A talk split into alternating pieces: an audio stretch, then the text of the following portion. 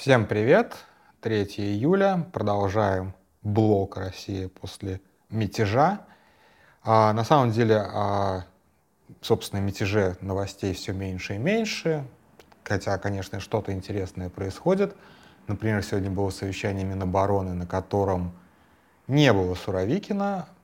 Тут можно гадать. Мало ли у человека живот прихватило, понятно. Но Суровикина мы не видели, хотя мы уже увидели, например, Адама Делимханову, он оказался живым, это хорошо. А, плюс сегодня же нашелся Евгений Пригожин.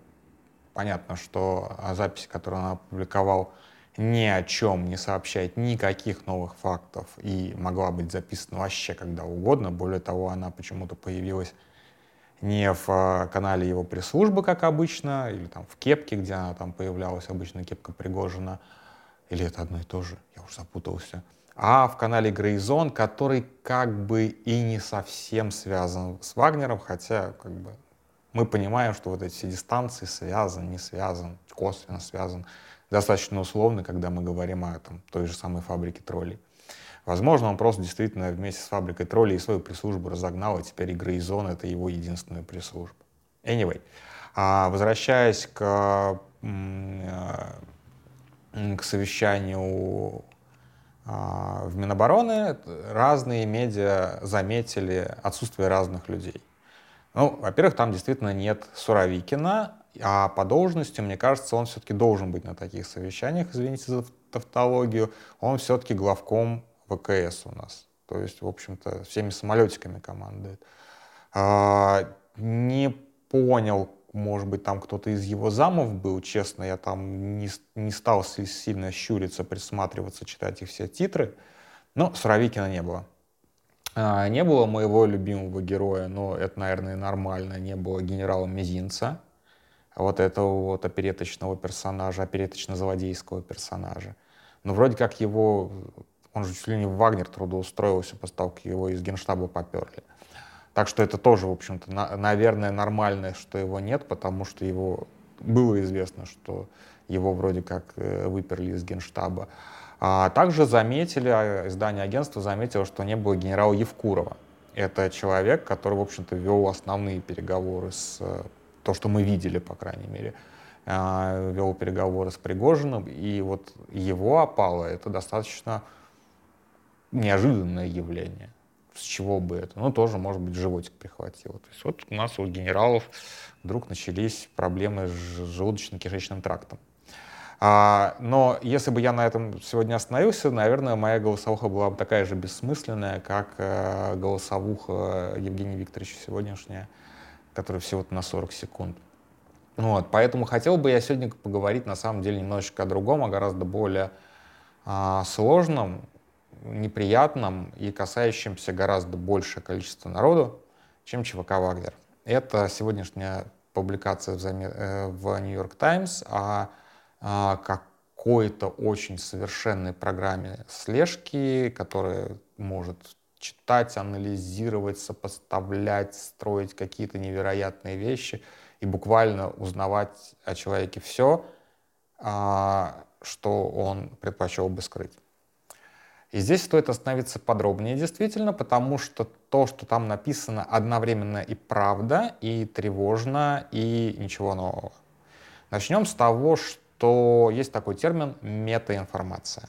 А, то есть есть вот информация, например, вот этот а, ролик, ой, аудиозапись, когда я запишу, это как бы внутри него, это информация. И когда вы будете слушать, а, никто из спецслужб вместе с вами этот ролик слушать не будет, если только у вас прям вот за соседним столиком не сидит или у вас нет непосредственно прослушки. Да? Вот, никто не сможет понять, что вы слушаете а, именно этот ролик. Но а, у этого ролика есть метаинформация. Это его вес в мегабайтах, его длина в минутах, а, время его записи и еще какие-то технические данные. А, соответственно, когда вы звоните кому-то, неважно, что вы используете, вы используете обычную сотовую связь или вы используете а, а, какой-то там телеграм, сигнал, что угодно, тоже возникает некоторое количество метаинформации. То есть, условно говоря, если я звоню с телеги на телегу, а, peer-to-peer, а, а это, видимо, эта прослушка может перехватывать, точнее фиксировать факт звонка именно peer-to-peer.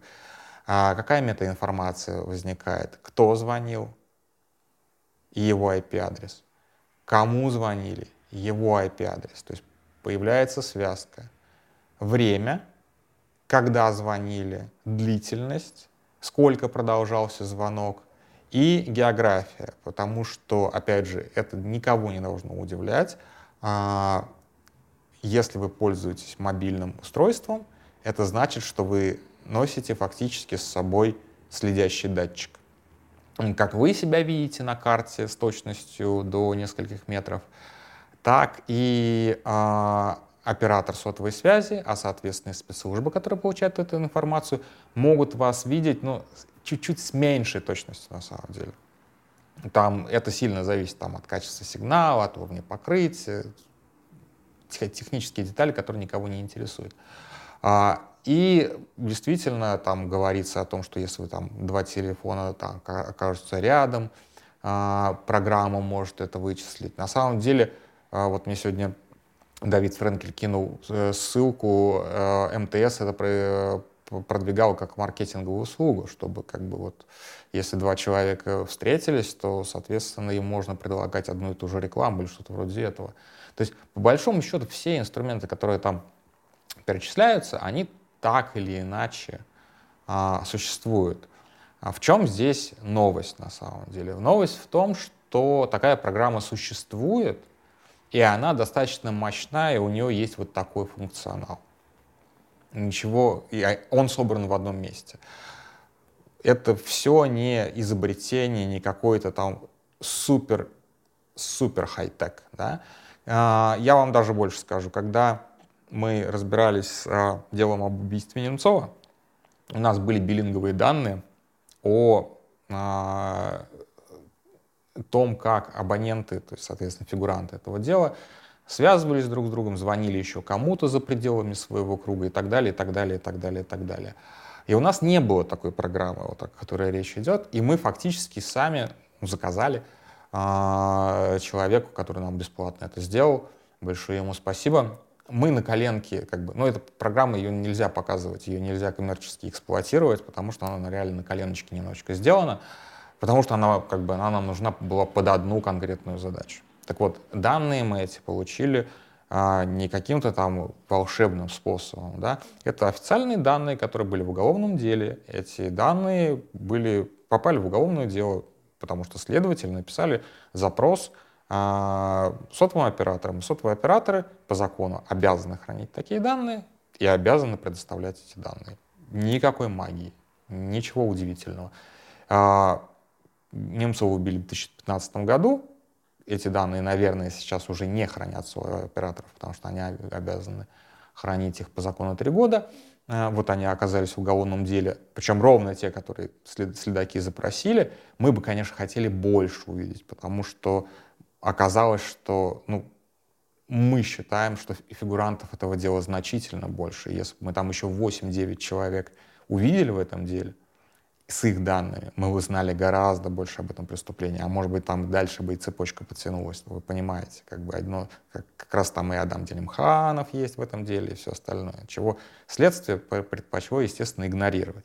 То есть, как бы, а, мы всегда полагали, что а, у следствия а, есть возможность получить такие данные, но нет особо инструментов, самое главное, нет компетенции с этими данными работать. Возможно, это давно уже не так. И, опять же, узна, узнавая об этой программе, мы понимаем, что да, скорее всего, это не так. Более того, опять же, выяснилось, что эта программа — это не новость, что она существует с 2013 года. Возможно, ее функционал за это время очень сильно прокачался. А можно ли говорить, что за россиянами установлена тотальная слежка? Я думаю, что нет. И вот почему. И наши э, заметки Климарев, эксперт, говорит очень правильную вещь. Ну, получили вы терабайты данных, а дальше что вы с ними делать будете? Это все надо анализировать, сопоставлять, каким-то образом вертеть, крутить и так далее. А, это технически очень-очень сложно. Даже вот те данные, которые мы анализировали по делу Немцова, мы, честно говоря, мы упарились. Просто вот сопоставлять это, мы, мы реально упарились. А когда речь идет о 140 миллионах человек, ну, допустим, это 100 миллионов абонентов, потому что э, там, у совсем маленьких или у совсем стареньких нет э, э, мобильных устройств, например. Э, но все это проанализировать, где-то хранить, как-то вертеть, это не только нужно хорошее программное обеспечение, но это нужно очень много человека часов и очень-очень много техники, как для хранения, так и для анализа. И здесь наступает очень интересный момент, потому что мы этим хотели заняться в том числе до войны, мы хотели этим заняться в том числе и с точки зрения распознавания лиц, потому что распознавание лиц — это тоже очень э, ресурсоемкая задача, как вы знаете. А, и, понятное дело, это не делается на российских микросхемах. Это все покупается на Западе. А на Западе у нас понятно, кто производит самые лучшие чипы для э, AI, а, лучшие чипы для каких-то там облачных вычислений и так далее. И это не российские и даже не китайские компании. И вот интересно с точки зрения санкций, потому что для того, чтобы купить достаточные мощности, чтобы обрабатывать такое, это надо либо дата-центр делать за рубежом и гонять трафик туда-сюда, что, кстати, типа по закону это у них запрещено.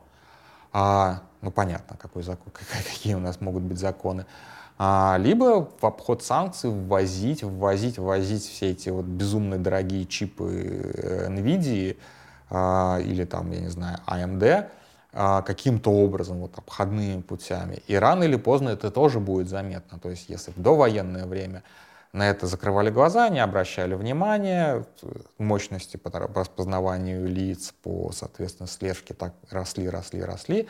А сейчас такие контракты, они должны как бы они должны становиться виднее, по крайней мере, какому-то расследовательскому сообществу. Понятно, что мы видим, опять же, что практически вся техника проходит в серую, но, опять же, появятся инструменты, еще, еще полгодика, год, и появятся наверняка инструменты, которые позволят нам в том числе смотреть, как Запад помогает э, стро, как бы строить э, ФСБ большого брата в России. И тогда это, конечно, будет большой скандал. И захочет ли та же NVIDIA, у которой капитализация так пробила сколько там уже, миллиард, триллион или два триллиона, я не помню, I don't know. А, захочет ли NVIDIA такого скандала да, на фоне войны? Ну, наверное, нет. А думают ли они об этом вообще? Как бы делают ли они комплайенс своих крупных клиентов? Неизвестно. Вот, поэтому очень интересно будет посмотреть на развитие этой темы. Ну и последнее, как бы, для параноиков. Во-первых, а, отключите себе peer-to-peer везде, где это возможно. В WhatsApp это нельзя сделать, поэтому не пользуйтесь WhatsApp. А, и а, побольше пользуйтесь VPN. Я не говорю, не отключайте VPN, хотя вот как бы на максималках, наверное, не отключать VPN вообще было бы в России правильно. Я понимаю, что сажает батарейку, я понимаю, что не всегда это стабильно, но вот, например, у меня на телефоне вообще kill switch настроен, то есть я не отключаю VPN вообще нигде никогда, и если у меня отрубился VPN, то у меня отрубился интернет. Это иногда приводит к неприятным вещам, типа э, утром до меня никто не может дозвониться, потому что я не проверил, что у меня там со связью с телефоном. Но это все равно лучше, чем если вы будете просто передавать свои данные а, куда-то там в незашифрованные сети, в какие-то подставные сети, чем тоже достаточно много пользуются. Будете вот передавать эту самую метаинформацию, которая вычисляется с помощью DPI в России. То есть в России я бы VPN не отключал вообще ни на секунду, просто, просто пошли они нахуй, вот почему мои, как бы, мои данные — это мои данные. Вот, как бы, у вас есть свои данные, вот вы их анализируете, а своих данных я не дам. Вот просто из таких вот жадно-хозяйственных соображений.